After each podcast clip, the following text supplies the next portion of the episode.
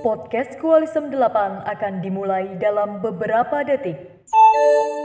Bagi pendengar yang sudah pencet follow, dipersilakan menikmati podcast ini.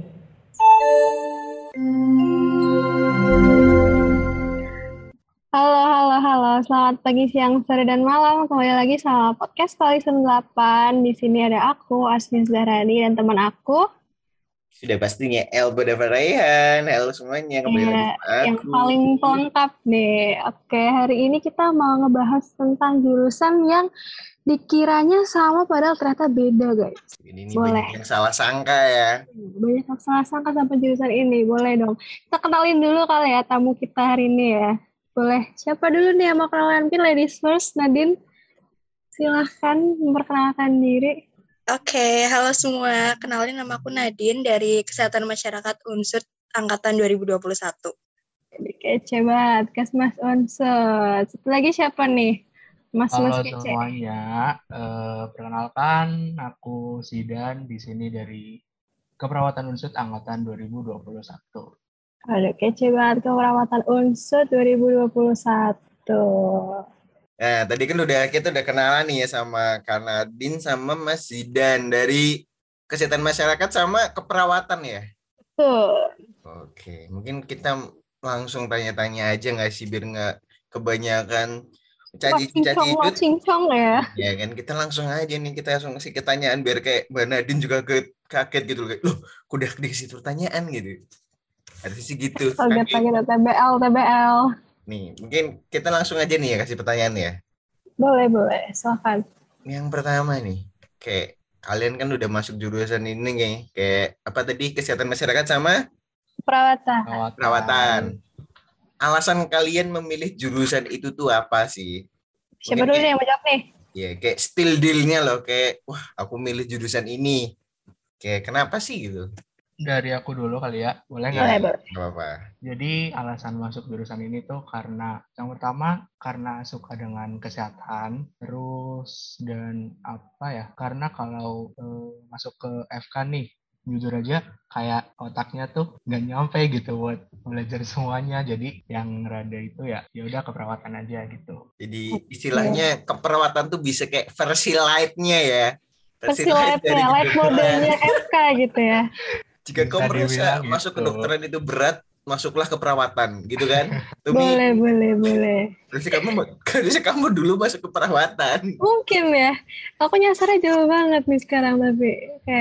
Kalau Nadine gimana nih? Eh, kalau aku sendiri tuh awalnya karena karena jujur aja ya, aku kan nggak suka fisika sama sekali dan nggak ada niat eh, pengen belajar fisika. Akhirnya ya milihnya jurusan-jurusan yang emang nggak ada fisikanya, maksudnya fisikanya nggak terlalu ini kan. Terus em, tadinya tuh mau milih, eh enggak, pilihan pertama aku tuh bukan kesmas. Terus karena aku nggak boleh di luar, harus di unsut, jadinya mau nggak mau pilihan keduanya ya ya udah deh yang nggak ada fisikanya juga akhirnya milihnya kesmas dan ternyata jodohnya di kesmas dan beneran nggak ada fisikanya sama sekali jadi bener-bener win-win solution untuk aku gitu sih Anak lokal banget nih ya Mbak Nadine ya, nggak mau Iya, di- anak lokal banget ya. lokal aja gitu loh. Anti banget sama fisika akhirnya masuk kesmas tuh guys. Yang yang nggak suka fisika boleh nih dicoba win-win solutionnya Nadine. Terus terus Oke. pertanyaan selanjutnya nih. Dulu tuh masuknya lewat jalur apa sih kak? Atau jalur atas, jalur bawah, jalur samping, tengah, depan, belakang gitu kan? Boleh diceritain dong sama prosesnya nih. Yang paling manjur sih jalur orang dalam ya.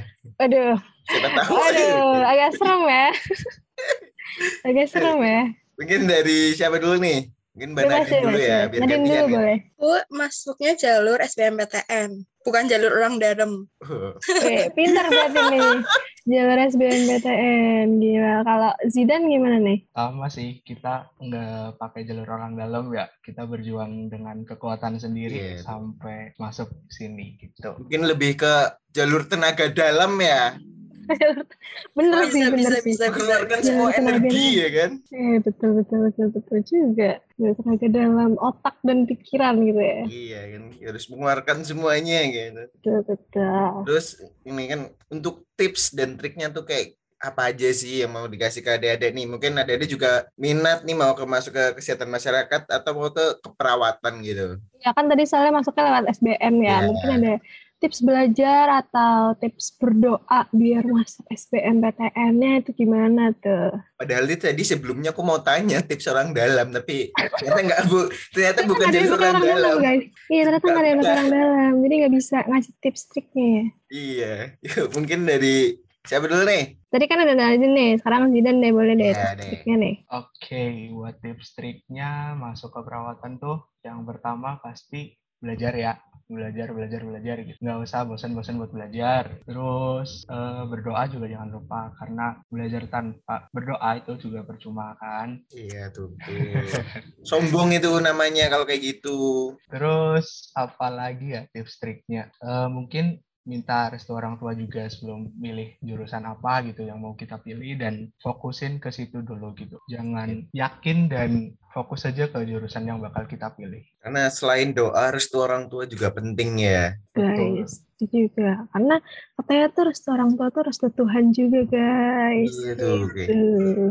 Kalau Nadine gimana nih? Kalau aku sebenarnya sama-sama sih kayak si Dan, maksudnya belajar juga ya. Em, terus sering ikut tryout atau latihan soal pokoknya. Karena ya kalau misalkan kita cuma baca materi doang nggak latihan soal kan sama aja kan percuma. Kayak kita nggak tahu batas kemampuan kita sampai mana. Terus kalau misalkan udah ikut tryout tryout gitu kan biasanya keluar tuh nilainya sama kayak salahnya di mana. Nah itu jangan pernah bosan untuk review ulang loh. Jadi kayak kita tahu oh aku masih lemah di bagian ini. Terus kalau misalkan kan kita yang paling ngerti diri kita sendiri nih kayak misalkan aku contohnya aku dulu tuh nggak begitu nggak begitu apa ya nggak begitu bisa di TKA jadinya akhirnya aku harus nyusun strategi dong. Mau nggak mau nilaiku harus tinggi juga tapi dengan cara aku ningkatin di bagian TPS-nya jadi TPS tuh aku benar-benar nargetin nilainya tinggi supaya apa? Supaya nanti pas it- pas udah di akhir nilainya TK-TK aku yang kurang bisa kebantu gitu loh dari subtes TPS-nya gitu sih. Terus restu orang tua juga perlu banget sering-sering aja minta doa ke orang tua kalau misalkan kayak eh, mau ke jurusan ini minta tolong didoain ya. Terus minta juga untuk eh, apa minta tolong ke teman-teman kalian juga untuk didoain juga doain bareng-bareng aja. Terus abis itu em, ya udah sih jangan takabur jangan ngerasa kalau misalkan kalian eh, menggampangkan sesuatu pokoknya harus selalu merendah gitu sih kalau menurut aku Merendah mau, merendah. Iya, Jangan, jadi- jangan tinggi hati lah ya intinya ya. Ingat lah di atas langit masih ada Hotman Paris. Aduh. Kalian jangan gak usah sok tinggi ya. Gitu. Di atas Hotman Paris masih ada Raffi Ahmad guys. Iya. Di atas Raffi Ahmad masih ada siapa? masih ada Pak Cembono. Aduh, ini Pak, bukan saya, Pak Elma, Pak. Nah, Pak. Nah, Oke. terus lanjut nih. Lanjut, lanjut. Di jurusan ini nih, keperawatan sama kesehatan masyarakat. Kalian tuh sebenarnya belajar apa aja sih? Apa eh, ngurusin penyakit-penyakit doang? Atau ngurusin merawat orang doang? Atau gimana sih? Coba bisa diceritain. Mungkin dari siapa dulu nih? Tadi kan udah Zidan dulu kalian. Nadine, boleh Nadine? Oke, kalau misalkan di Kesmas itu kan em, fokus tadinya kan lebih ke promotif dan preventif kan. Eh, kita belajar untuk bagaimana cara kita mempromosikan kesehatan sama eh, pencegahan suatu penyakit. Jadi kita belajar tentang eh, bagaimana sih suatu penyebaran penyakit itu bisa terjadi kayak kita belajar epidemiologi, terus kita belajar tetap kita belajar anatomi fisiologi manusia juga ya di biomedik. Terus kita juga ada pendekatan eh, tentang perilaku dan budaya masyarakat yaitu kita belajar di sosio antro kesehatan. Terus kita belajar tentang etika sama hukum kesehatan juga. Gitu sih. Kalau misalnya di semester 1 aku belajar baru itu-itu aja. Banyak juga ya. Iya, jadi jadi nggak cuma kayak kesehatan doang ya, tapi ada hukum juga, ada etika juga, ada sosialnya juga. Jadi macam-macam juga ya. Iya, ternyata banyak. Aku kira juga ngiranya gitu kayak kesehatan masyarakat ya udah ngurusin kesehatan doang gitu kan. Ternyata Iya. banyak. Ternyata banyak, boleh. Oh, kalau sekarang keperawatan nih, perawatan belajarnya apa aja sih? Ya, kalau dari keperawatan, ya namanya keperawatan itu kan merawat ya. Jadi yang benar-benar dipelajari di sini tuh bagaimana cara kita merawat seseorang eh, agar orang tersebut tuh jadi sehat sehat kembali gitu. Dari yang tadinya sakit gitu jadi sehat balik gitu. Terus eh, kalau karena baru semester pertama ya, jadi yang dipelajari juga masih yang dasar-dasarnya dulu gitu. Kayak sama tadi anatomi fisiologi manusia secara menyeluruh, terus teori dan ya pemenuhan kebutuhan dasar manusianya gitu. Mungkin di semester satu baru itu dulu. Hmm, makanya makanya banyak yang bilang uh, juga jurusan ini tuh mirip ya sebenarnya beda ya. Kalau Hmm. keperawatan tuh lebih merawat, tapi kalau yang kesehatan masyarakat tuh lebih ke pencegahan itu ya kayak eh mempromosikan kesehatan dan lain-lain gitu. Oke, Berarti kalau- insight baru nih. Ya berarti nanti kalau Kak Zidan nggak kerja, berarti Kak Nadine kerjanya bagus. Bener juga. Kayaknya berhasil kan? Iya. ya bisa bisa bisa bisa. Betul. Korelasi, korelasi bener bener bener. Oke. Aku mau tanya juga nih, mungkin kayak apa ya? Biasanya kan kita kalau mau masuk jurusan atau mau kuliah kan lihat prospek kerjanya juga kan.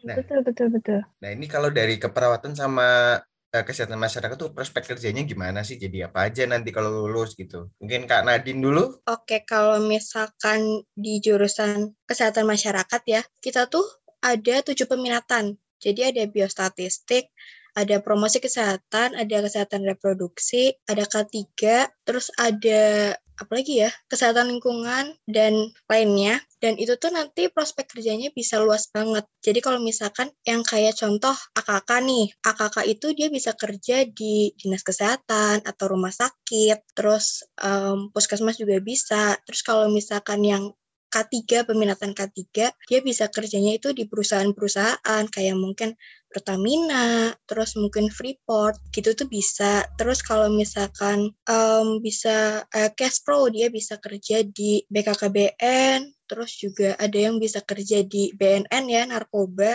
Terus abis itu bisa di rumah sakit jelas bisa, puskesmas ya pasti. Gitu sih. Intinya kalau misalnya kesmas dia luas banget, jadi nggak terpaku hanya di puskesmas aja, tapi dia bisa di dinkes, bisa di rumah sakit, dan lain-lain. Wow, ternyata Hmm. banyak banget ya. Iya, aku kira selama ini kalau kosmas tuh cuma di puskesmas doang loh. Ternyata Ternyata luas, Luas guys. banget.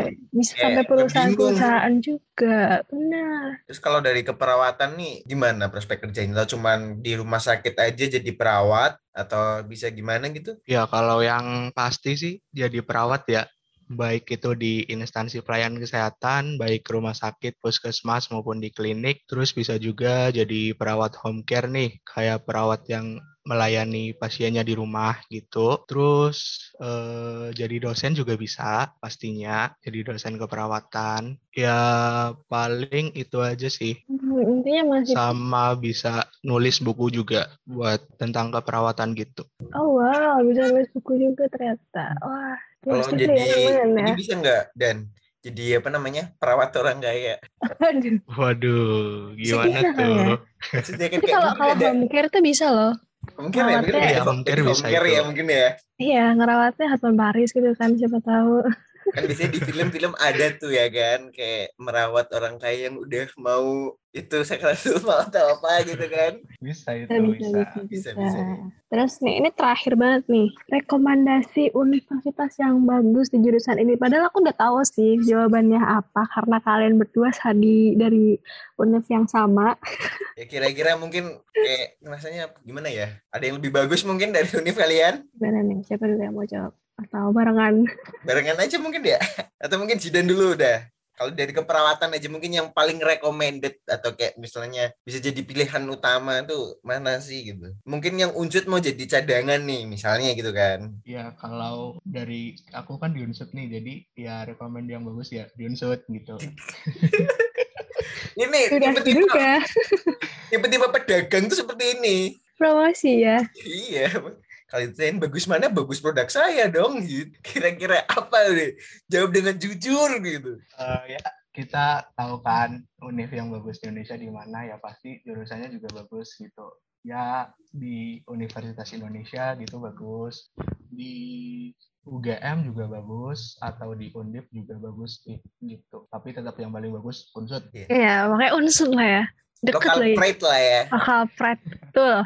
Pride banget nih anaknya Subah. Kalau dari Kak Nadine. Sama aja sih kayaknya. Kayaknya sama sih pasti. Iya dong, sama dong. Tetap ya promosinya unsut. karena bener-bener unsur pride. Udah deket gitu kan ya. Uh, bener. terkebanggaan Deket gitu ya. terus murah gitu ya. Nggak perlu mikirin kos. Uh, uh, Nggak betul, perlu betul, mikirin betul. uang makan. Iya bener Uh-uh. juga, bener. Recommended tolnya. Udah still deal batu sih sebenarnya sih. Tapi kalau misalnya nih ada ada kepengen milih yang yang beda gitu sama Kak Nadine, kira-kira rekomendasinya mana? Oke, kalau kalau misalkan Kesmas ya, kesehatan masyarakat menurut aku universitas yang bagus tuh UI ya, jelas UI. Terus ada Undip juga, itu juga bagus. Terus kalau nggak salah UNER juga dia bagus sih Kesmasnya. Tapi yang paling bagus tetap. Tetap unsut ya. Iya, Iya, tetap unsut. Baik lagi promosi. iya promosi. Gak Aku apa-apa. kira tadi kamu mau bilang UI loh, Mi. Ternyata unsut. Tidak sesuai ekspektasi. Unsut dong. kan di sini lagi tamunya kita dari unsut guys. Nggak boleh gitu. Takutnya nanti aku digerindeng di Iya. apa teman aku unsut. iya, tiba-tiba dicegat kan di jalan kan gak lucu gitu. Cegat dia kan. Nah, Yeay. Ya, udah cukup ini kayaknya ya. Perbincangan kita, percakapan kita, pertanyaan kita kayaknya udah cukup sih kalau dari aku. Iya. Kalau dari Kak Asmi, gimana? Apakah ada pertanyaan lagi mungkin? Udah cukup juga karena kita udah hampir 20 menit nih ngomong-ngomong nggak kerasa gitu ya. Nggak Kerasa ya. Padahal cuma ngomong-ngomong santai doang, wacincong-wacincong bareng Kak Nadine sama Iya, Mas Zidan di sini. Oke, sampai jumpa di podcast-podcast lain. Makasih Nadine sama Zidan udah mau datang ke podcast Koalisem 8. Maaf kalau misalkan kita hari ini MC-nya rada nggak jelas. Kamu kan, bukan aku kan? Kamu Iya, kan? saya sih dari dari ya Kak. Oke, makasih banget udah sharing-sharing sama kita, sama adik-adik. Semoga nanti eh, adik-adik bisa dapat insight yang baru. Terus mungkin bisa nyusul Kak Nadine sama Kak Zidan ke Kasmas sama keperawatan unsur. Oke. Karena- Karena yang paling bagus di mana? di Tetap unsur. unsur. Di unsut dong. Oke deh, sampai jumpa di podcast question selanjutnya. Dadah. Ya, see you. Terima kasih semuanya. Terima kasih sudah mendengarkan podcast ini. Sampai jumpa di podcast selanjutnya.